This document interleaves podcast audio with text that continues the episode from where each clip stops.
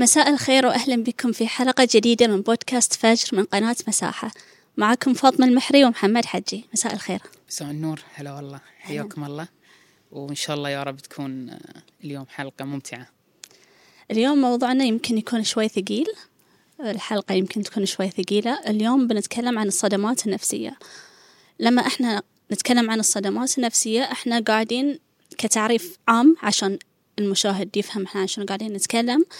قاعدين نتكلم عن الأحداث أو الصدمات اللي تمر بالشخص اللي تغير أول شي نظرته حق نفسه وحق الحياة بشكل عام. آه، ممكن إنه هو يشوف نفسه عديم قيمة. ممكن يفقد ثقته بالناس بالعالم يشوف العالم مكان ما يثق ما يوثق فيه يعني ما يقدر يثق فيه. يشوف الناس كلهم سيئين. هاي الموقف اللي يصير بعد يهز عنده الأمان. يصير هو خايف. الشخص قبل الصدمة يختلف عن الشخص ما بعد الصدمة. يتغير. هاي الصدمة اللي تصيده تغير مجرى حياته أو تغير جودة حياته.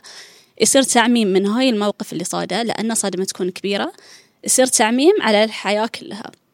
مثلا إذا بنعطي مثال الكوارث الطبيعية التعنيف أه، حادث سيارة فقدان شخص عزيز أو قريب فجأة أو حتى لو مو فجأة فقدان أه، واللي إحنا بنركز عليه اليوم أكثر هو التحرش.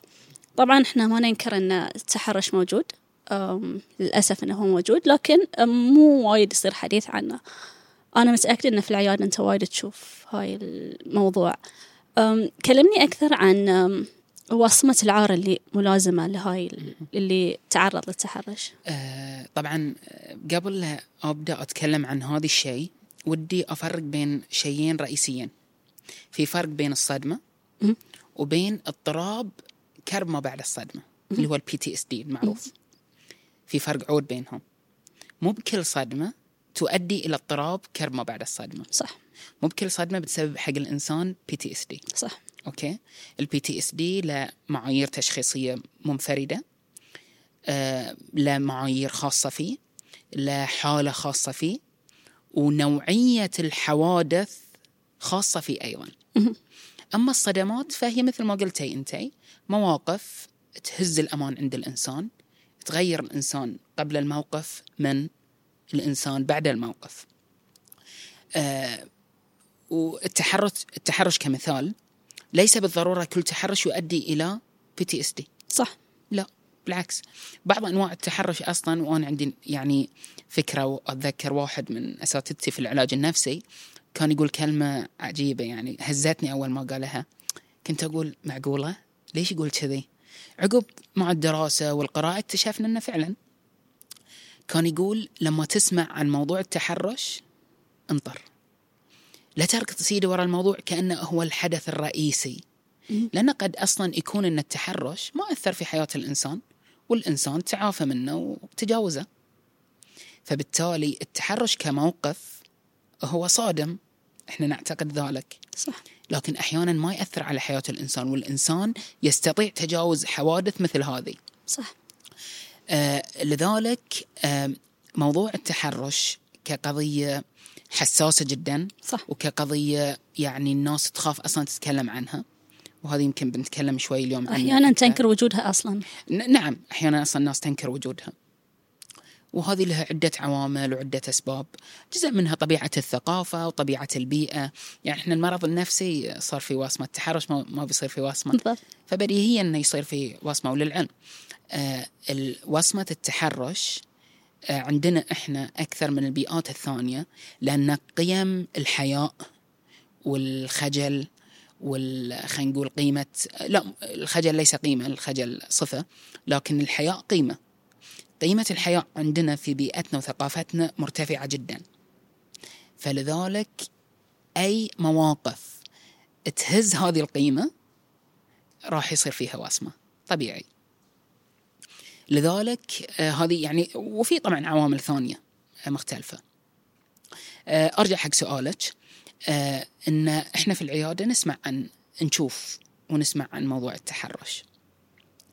آه يبقى السؤال آه، ليش الناس اليوم تخاف تتكلم عن هذه التحرش؟ ليش الناس الناس تخاف آه، آه، تتطرق حق ذي الموضوع؟ ولو وجد في حياتها يمكن تقول لا بس خلني أسكت. هو قبل الناس لا قبل أن نتطرق حق الناس ال... أنا ما أحب أقول ضحية. خلينا نقول اللي تعرض اللي تعرض اللي تعرض للتحرش. هو أصلا خن... إذا نبتدي منه هو أصلا يخاف يقول. هو يمكن يتعرض للتحرش بشكل مستمر وما ي... ما يتكلم مع أهله. أم... في دراسة أم... نسيت الجهة اللي سووها لكن الدراسة تقول أن أكثر حالات التحرش تكون من ناس مقربين. آه، فهو يمكن هذا الشيء من أسباب ليش هو أصلا ما يقدر يتكلم. إذا كان يخاف من نتيجة كلامه مع أنه هو ما له شغل. يعني هو مو مسؤوليته أنه هو ييسر على هاي الشخص. لكن الخوف اللي هو أحس فيه خصوصا إذا كان في سن صغير يخليه ما يبي يتكلم. يخليه يخاف يتكلم. يمكن هو أصلا قاعد يلوم نفسه. هو أصلا متفشل يحس بالعار من نفسه. فما يبي أصلا يتكلم في هالموضوع. وعشان كذي إحنا فتحنا هاي الموضوع اليوم عشان نخلي أي شخص تعرض للتحرش ندعمه شوية ونفهمه أن نطاق المسؤولية مالك ما أقول يعني مو موجود أصلا. يعني صار لك شيء لا تلوم نفسك بزيادة. لا تخلي هاي الشيء لا تخلي الصدمة نفسها تكون سبب أن هاي الشيء يستمر لأنه تخاف. أنا أنا خليني أقول لك موقف آه، صار سنة من السنين في العيادة عندي. م. آه، كان عندي مريض آه، مصاب بالاكتئاب وهو رجل عود. يعني أنا قاعد أقول أرقام غير صحيحة لكن عشان حفاظا على السرية لكن كان مريض افتراضا عمره ما يقارب ما يقارب الثلاثين. خلاص رجل عود ومتزوج و... كان عنده اكتئاب ويتعالج من الاكتئاب وبدي يتعافى اللهم لك الحمد من الاكتئاب. عقب عدة جلسات قال لي عن موقف تحرش صادة. فعقب ما قال لي الموقف قال لي ترى أنا أول مرة أسمع هذه الكلمة. يعني شنو؟ يعني أول مرة يقولها فيسمعها. فهو سنين كان خشها داخل. كاتم. كان كاتم هذه هذه الموقف وما تجاوزه. فمع السنوات بدأ هذه الموقف اللي هو ما تجاوزه شو يصير؟ خلاص يعطل حياته. بدأ يأثر على بدأ يصير في تعميم في جوانب ثانية في حياته. بدأ يتأثر بدأ يتعطل بدأت تصير له مشكلات ثانية مثل ظهور أعراض الاكتئاب وغيرها. فلما هو طبعا إحنا في ناس يفهمون قضية الصدمات بطريقة خاطئة فيون يقولون إن علاج الصدمات انت تتحدث عنها. علاج الصدمات مو إنك تتح... إنك تتحكى عنها. في آلية واضحة لعلاج الصدمات. مو بس تعالوا تكلم عن الصدمات لا. الصدمات موقف انتهى. إحنا ما نرجع له. ما نرجع له إلا في حال واحد إذا كان بدأ يأثر على حياة الإنسان اليوم. فإذا بدأ يعطل حياة الإنسان اليوم نبدأ نتعامل مع الموقف اللي انتهى في الماضي على إنه هو فكرة عند المريض في الحاضر وشلون هذه الفكرة قاعدة تأثر على حياته فشلون إحنا نساعد المريض في إنه هو يستخدم أدوات عنده. فبالتالي هذه الأدوات اللي بتساعده إن شاء الله إنه هو يتعافى من الصدمات. أنت لما تقول إن ما نتكلم عنه قصدك إن ما نناقش التفاصيل. ما نناقش تفاصيل التفاصيل ما لكن نعيشها. ما ننكر وجود الحادثة بعد. لا لا, لا. أكيد أكيد. لا الفكرة إن في ناس يجون يقولون استدعي الصدمات عندك. يلا اقعد فكر. شنو الصدمات اللي صادتك في حي... في طفولتك؟ هذه. لا يوجد ذي الشيء في... في العلاج النفسي وهو غير موجود. أنا أتذكر أول ما بديت المرح... يعني رحلتي في العلاج النفسي كان الناس يقولون أنت لما تقعد مع المرضى أكيد تقعد تقول لهم كلموني عن طفولتكم لا لا لا. مو مو- يعني شيء صار انتهى ما نرجع له. إحنا نتعامل مع آه، العلاج النفسي خاصة ال CBT العلاج المعرفي السلوكي هو يتكلم عن هنا والآن here and now فإحنا ما نرجع الماضي واستدعي الخبرة. لذلك إحنا قاعدتنا العلاجية أو واحدة من قواعدنا العلاجية أن ما لا يتذكره الإنسان لا يؤثر فيه. شيء ما تتذكره ما خلاص. معناته أنت تجاوزته مع في نظريات تقول إن ال- يتم في العقل اللاواعي. آه إي ل- لكن لأني أنا ابن المدرسة المعرفية السلوكية فأنا متبني لهذه النظرية. ورغم إن هذه الفكرة إن العقل اللاواعي والعقل الباطن الدراسات عليه أقل بكثير من الدراسات الموجودة اليوم في العلاج المعرفي. السلوكي اللي يتكلم عن هنا والآن. كل شيء كل شيء يبقى في الع- في العقل اللاواعي. صح. كل شيء يبقى في العقل اللاواعي. لكن تأثيره شلون؟ عرفتي؟ ف الفكرة مو في وجود الفكرة كثر ما إنه هو في استحضار الفكرة في يومك. بالضبط. فأرجع حق موضوع التحرش. آه، من المشكلات الموجودة اليوم إنه ما في دراسات واضحة مثلا على بيئاتنا العربية والخليجيه مثلا ما في وايد دراسات على الموضوع ما في وايد أرقام واضحة لأن الوصمة موجودة والوصمه من الجهتين. من جهة آه، اللي تقدم الأبحاث ومن بعد أيضا الناس اللي تعرضوا حق هذه القضية. فكأنه في وصمة من الاثنين ف ما في دراسات وايد ما في أرقام وايد ما في أبحاث وايد. وهذا الشيء أنا أشوف إنه مع الوقت لو وجه بطريقة صحيحة ممكن إنه هو بالعكس إحنا نحتاج أبحاث حقيقية في ذي الموضوع. جدا. عشان نعالج القضية عشان نعالج المسألة. بالضبط. نعالجها ثقافيا نعالجها اجتماعيا نعالجها توعويا. هذه المعالجات تحتاج أرقام صحيحة تحتاج أرقام واضحة. وهذا الشيء أتوقع يعني آم، أنا آمل إن مجتمعاتنا وبيئاتنا يصير فيها دعم أكثر للأبحاث العلمية. ولو صار في دعم أكثر للأبحاث العلمية هذه القضية آه، حتى قضية الوصمه بتتلاشى مع الوقت. بالضبط. نفس قبل يعني إذا بنرجع حق زمان يعني كان حتى الاكتئاب يعتبر يفشل. أنت المفروض ما صح. تتكلم. الحين صار عادي الناس تتكلم عن الاكتئاب. يمكن بعد أحيانا صاروا يتكلمون عنه بزيادة بس يعني هاي مو موضوعنا اليوم. أنت تكلمت قصة اللي ياك في العيادة. قلت لي إنه هو أول مرة يسمع الكلمة. من إيش كثر تقريبا كان الشيء يصير له؟ ما يقارب 20 سنة. ما يقارب 20 سنة. أم، أنا تذكرت وأنت تتكلم ال defense mechanism. أو الحيل آليات الدفاع أو آليات الحيل الدفاعيه أوكي تمام. الحيل الدفاعيه لما نتكلم عن defense mechanisms إحنا قصدنا انه هو يتطرق مرة هي عقلنا يحمينا أو إحنا نح- نحمي نفسنا من الأشياء اللي تصير لنا. الأشياء اللي تأثر فينا شنو نسوي فيها؟ نتعامل معها بطرق غير صحية. من هاي defense mechanism ال repression أو ال- الكبت. الكبت شي يصير؟ الإنسان يكبتها داخل لدرجة انه هو ينسى حتى إنه صارت له يحاول إنه هو يعني في ناس مثلا أه، تكون تحاول إنه ما تم فاضية طول اليوم من تقوم لين تنام هي عندها اشياء تسويها. وتختلف في عادات صحية وعادات غير صحية. بس هاي ال repression يصير كتمان حق المشكلة لدرجة إنه هو ينسى التفاصيل. هو لما يقول أنا صار لي هاي الشيء بس أنا أتذكر أجزاء من الحادثة. أنا ما أتذكر بالضبط شنو أنا حسيت ما أتذكر بالضبط شنو صار. فهاي طريقة حمايتنا حق نفسنا أو عقلنا يحمينا فتستخدم وايد في هاي الحالات. آه، طبعا آليات الدفاع هي في الحقيقة تحمي الإنسان. مم. بس مع الزيادة تبدأ تضر الإنسان وتسبب له المرض النفسي. بالضبط. مثل ما قال فرويد أن آه، مثلا هو آه، فرويد حط ما يقارب تسع آليات أو عشر آليات دفاع.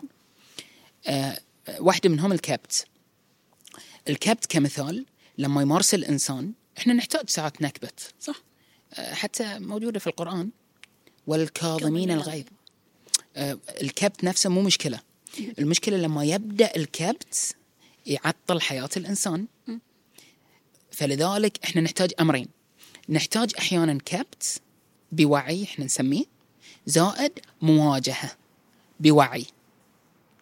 فكبت بوعي ومواجهة بوعي. لما أي الإنسان يهرب من مشكلة التحرش اللي صادته مثلا فيبدأ يشغل نفسه يبدأ مثلا يروح يسوي رياضة عشان يصير آه، يعني معضل وكذا يبي ينسى مرحلة الضعف اللي كان فيه يبي ينسى. يكون عنيف ينسى. يمكن بعد أوقات. أحيانا يتعمد العنف أحيانا يتعمد القوة يتعمد إنه ي- أو يزيد في اظهاره للقوه هذه طبعا مو شرط كل كل سلوك يعني أو هذه إنسان تعرض حق تحرش. لا، لا، مو طبعاً. شرط طبعا. بس أقصد إن في ناس مثل ما تفضلتي انه يبدأ يبي يشرد من الكبت بس بطريقة خاطئة. آه، إحنا نحتاج مواجهة. آه، شوفي يا فاطمة الله سبحانه وتعالى خلق الإنسان في هذه الحياة ما خلقه بس كذي. خلقه وعطاه أدوات. أدوات تحميه. أدوات الإنسان دي يستخدمها بوعي فتساعده. هذه الأدوات إذا الإنسان ما أحسن استخدامها راح تتعطل حياته. أنا لما آجي أسوي رحلة في بر وأودي معاي مثلا عيالي. لما نروح البر ما يصير نروح البر لا جايب ماي ولا جايب أدوات الكشتة ولا جايب أغراض ولا شيء. وأقول لهم يلا طالعين البر. شي بذبحهم. لا أنا أودي أوديهم وكل شيء جاهز. بس أنا ما بسوي لهم كل شيء بقول لهم هذه الأد... هذه الأغراض يلا. شوفوا شغلكم. فهم اللي بيفرشون هم اللي بيتعبون هم اللي بيطبخون هم اللي بينظفون هم اللي بيشيلون هم اللي بيحطون. ولله المثل الأعلى. الله سبحانه وتعالى خلقنا في الحياة والحياة صعبة. والحياة اختبار. والحياة تحدي. وعطانا الأدوات. أدوات نفسية في المهارات مهارات سلوكية مهارات معرفية وعطانا في هالحياة خبرات. يلا تعلموا استفيدوا استخدموا الأدوات عشان تعيشون. فلما أي الإنسان يقول لا أنا ما أقدر أنا ما أتحمل أنا عاجز. فهو لا هو قادر لكن هو يتوهم العجز. وهذه نظرية من نظرياتنا في القلق. أن الإنسان يصيده توهم العجز إحنا نسميها الثلاثية المعرفية في القلق. واحدة منهم توهم العجز إنه يعتقد إنه عاجز. وهو في الموقف يشعر فعلا بالعجز شعورك الحقيقي بالعجز مو معناته أنت عاجز. بالضبط. معناته أنت عندك حاليا أو ما عندك استعداد للمواجهة أنت تحتاج لإعادة هذه الهمة. فتستعيد مواجهتك وعادي إن الشخص يعني يتم فترة قصيرة يحس بالعجز يحس صح. أحس ما فيها شيء يعني مو لازم أول ما يشعر العجز إحنا نقاومه ولا وليش أنا أحس كذي؟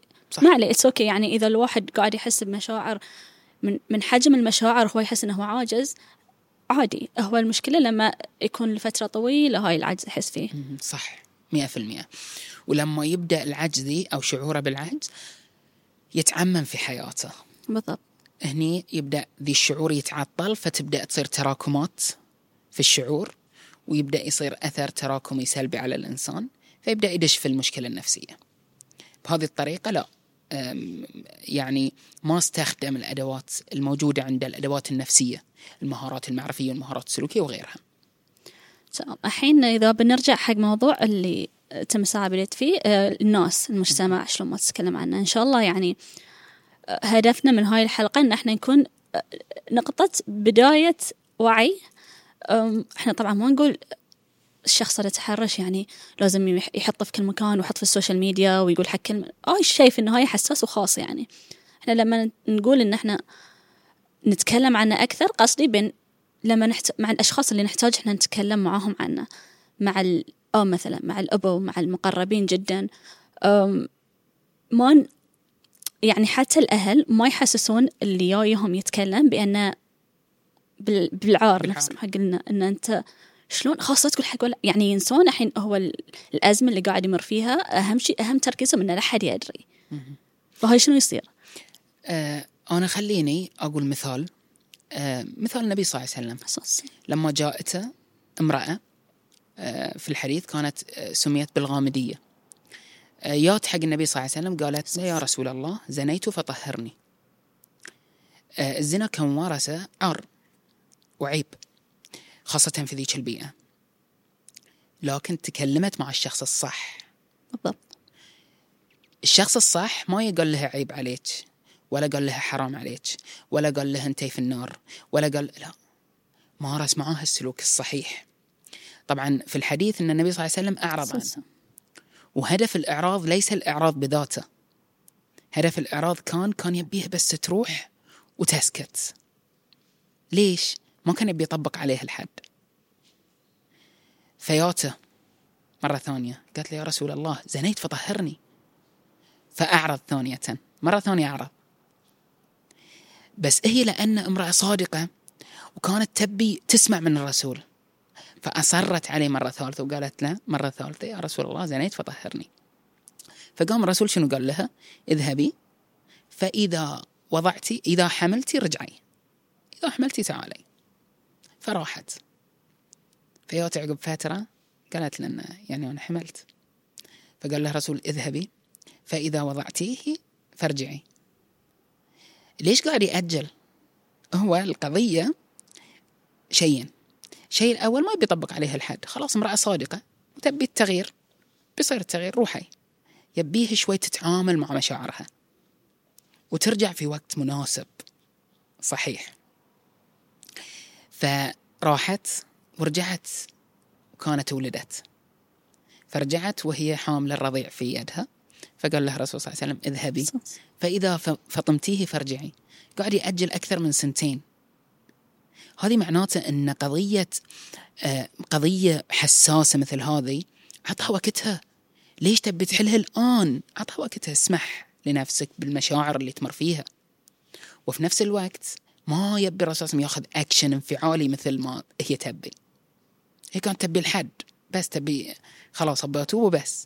بس لا فيها بعد نفسية مهمة.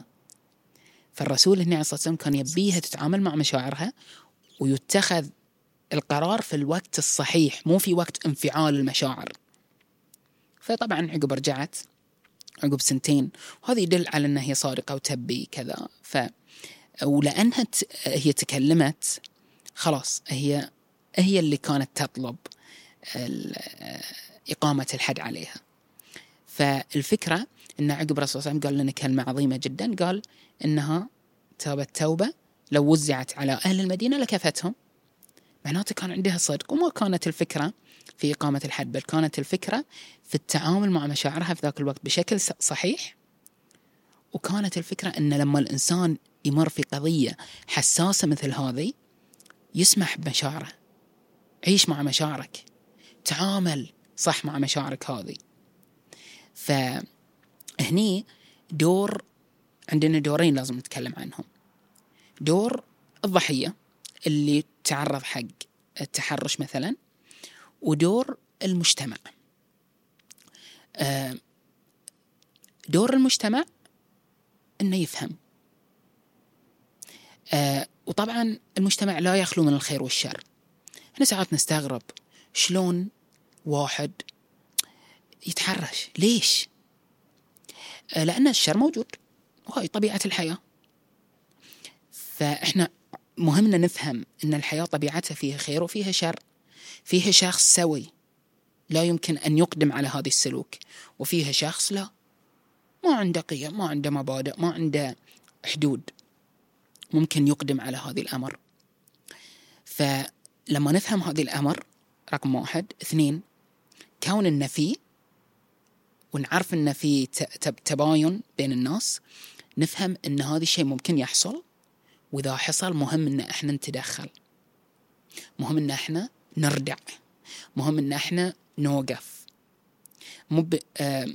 أو صار وشلون ويلا بس تكلم عن المشكلة لا لا لا إحنا لازم نوجد حلول.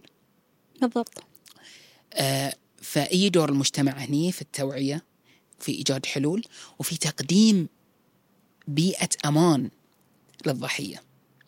ومن جانب آخر أي دور الضحية في نظرية حلوة تتكلم عن قضية الإدراك المبكر في هذه القضايا. هذه القضية تحتاج إدراك مبكر. إن الضحية ما يركب الزحلاقة اللي يصير فيها تمادي تمادي تمادي في السلوك.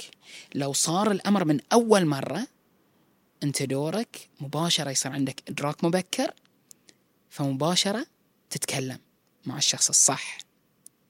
إذا ما كان الشخص الصح هو أمك أو أبوك أو أخوك أو أختك فبيكون الجهات الرسمية مثلا. آه مثلا المدرسة المستشفى أي حتى ممكن نوصل حتى حق مثلا مركز الشرطة إن صح التعبير. بس الفكرة أن هني أنت مهم أنك تتحدث.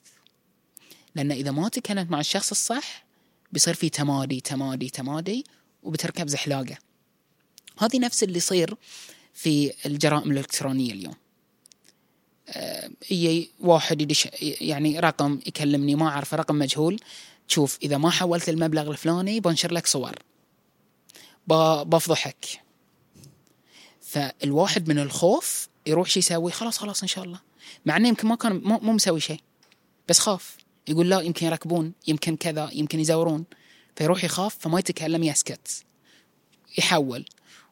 ويتمادى آه، المجرم في آه، يعني في الابتزاز وكذا ويركب زحلاقة. فلذلك مهم جدا الوعي المبكر. وقف النزيف من البداية. لا. تخلي النزيف يستمر في النزيف يعني. شعور الخوف طبيعي. يعني أكيد أنت ما بتحس إن أنا شيء بتك... أبي أتكلم عنه. أكيد بتحس انه هذا شيء ما أبي أتكلم عنه. الصدمه ما تكون سهلة وخصوصا إذا في أول فترة مخيفة جدا. بس هاي الشيء عشان أنت اولا تساعد نفسك بعدين عشان ما تخلي المتحرش يستمر. يستمر مع ناس ثانيين صدقتي صح. آه إني حق دور الأهل. الأهل لما يكون يتعرض أحد من عيالهم حق هاي الشيء تكون مصيبة عليهم. تكون صدمه بعد جدا عودة بالنسبة لهم. هني يمكن مشاعرهم تخليهم يتصرفون بعد بطريقة تخوف ال- اللي تعرض للتحرش أو تخليه ما يبي يتكلم زيادة. يعني هو يمكن يي نفس ما نقول يجيس النبض يعني يقول أنا صار فيني كذي من كذي من هاي الشخص. أه، ردة فعل الأهل يخليه خلاص ما يتكلم. يخليه يخاف يقول إيش كثر من كم سنة هاي الشيء صاير. يمحي تفاصيل هو ما يبي يقولها لأنه خايف. فهني الأهل طبيعي أن أنتم تكونوا مصدومين طبيعي أن تكونوا خايفين مصيبة ويخرع وكل شيء ما ننكر هاي الشيء ولكن بعد لازم تذكرون أن الموضوع عن عن اللي تعرض للتحرش مو عنكم. الموضوع مخيف بالنسبة له أكثر ما هو مخيف بالنسبة لكم. أنتوا الحين العصبية وال... وال... في ناس يعني عصب بروح بذبحها مش بس, بس. هذه كلها ما بيفيد اللي تعرض للتحرش. أنت تبي كأهل تبون تنفسون غضبكم من حقكم ولكن أول شيء أول شيء مصلحة اللي تعرض حق التحرش. ال... أنتوا تبون توفرون له نفس ما قلنا بيئة آمنة. هو حين تعطون الأمان إنه هو يقدر يتكلم زيادة يقدر يقدر ينفس زيادة. أول خطوة طبعا إن أنتوا direct تودونه حق علاج نفسي. هو أنت قلت من ساعه مو. مو شرط إنه يكون اضطراب ما بعد الصدمة أو شيء بس أفضل إنه هو يروح حق معالج نفسي. هو المعالج من- نفسه يسوي assessment يتأكد يشوف تأثير الصدمة على اللي تعرض للتحرش وبعدين يشوف إذا يحتاج علاج ولا لا. من دوركم إن تسألونا إحنا شلون نقدر نساعدك. شلون نقدر ندعمك؟ عطوا الأمان عطوا الحب اللي هو يحتاجه ال... يحتاج يحتاج هو خايف يحتاج أحد يحتويه. فنعطيه الدعم نعطيه نسأله شلون إحنا نقدر نساعدك الحين. مو نطلب مننا لا الحين تقول لنا كل شيء صار. أسئلة أسئلة أسئلة أسئلة أسئلة ما عليه أخذوا وقت. نفس ما أنت قلت الحين قبل شوي عن قصة اللي راحت حق الرسول عليه الصلاة والسلام. خذ خذ وقته. عطوا وقت ما عليه. هو قال لكم هدأوا بعدين ردوا وتكلموا في الموضوع. سألوا شلون نقدر ندعمه. أسوأ شيء ممكن الأهل يسوونه حق اللي تعرض للتحرش أنهم يحسسونه بالذنب أو يحسسونه أو يلومونه أو يحسسونه بالعار اللي إحنا نتكلم عنه. أنت غلط أنت المفروض كنت تسوي كذي أنت المفروض كنت تسوي كذي. هو أوريدي قاعد يلوم نفسه يمكن أنتم ما تدرون. تزيدون هاي اللوم عليه هاي الشيء ممكن يدمره أصلا نفسيا لأنه يعني حزة. ما حد يدري حزة اللي صار الشيء. هو شنو شنو الخيارات اللي كانت عنده أصلا؟ شلون هو ما حدا بيعرض نفسه حق هاي الشيء ما دام هو تعرف حق هاي الشيء أه، يمكن ما كان عنده خيار. ما ندري. ما له داعي اللوم وال نفس ما إحنا نقولها الزف وال أنت غلطان وأنت هاي كلها ما يفيد. الشيء صار إحنا إحنا شلون نتعامل مع المشكلة نفسها؟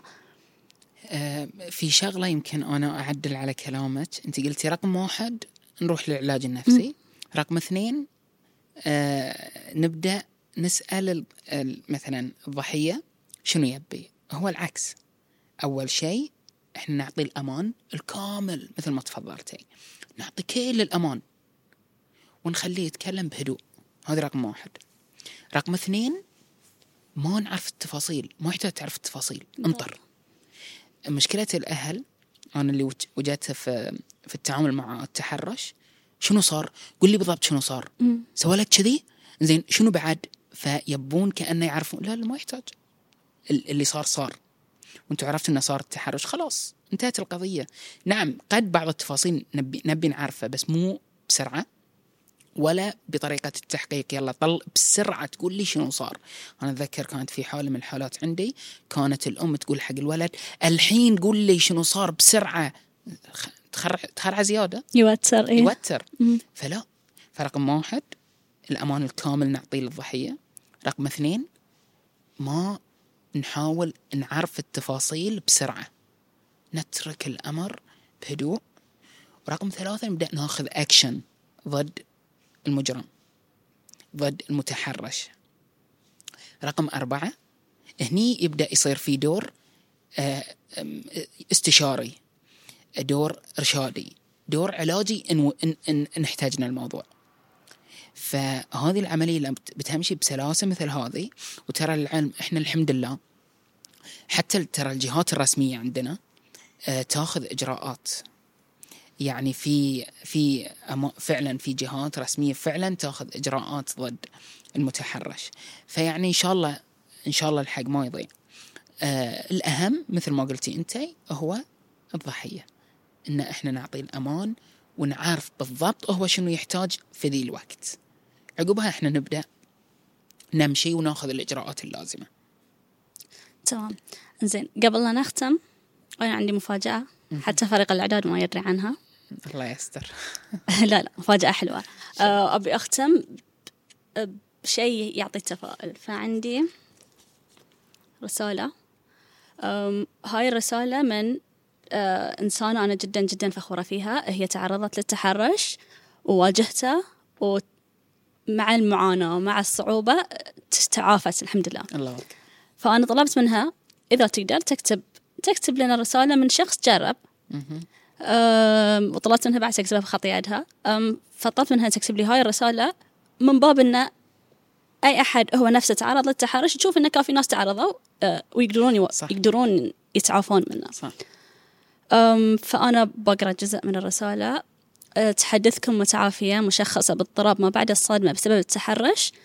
أه، كنت. كنت أظن بأنني لن أتعافى من الصدمة وبأنني سأحمل عبء الشعور بالشعور بالندم والخوف طوال فترة حياتي.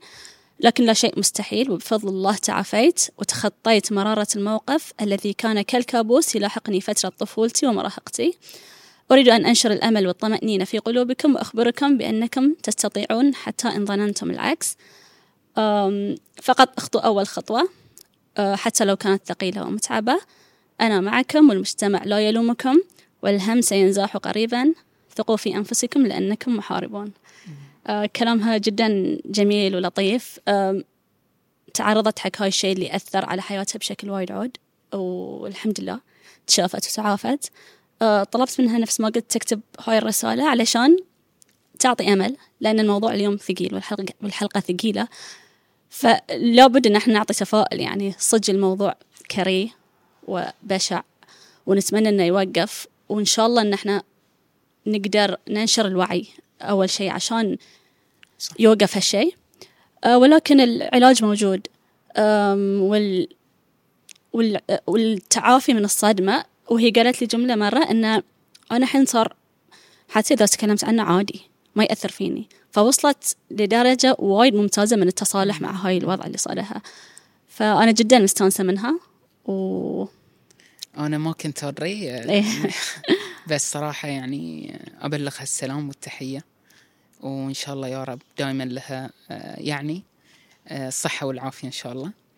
آه، وهذه فعلا رسالة أمل لجميع اللي تعرضوا حق هذه النوع من آه، المواقف.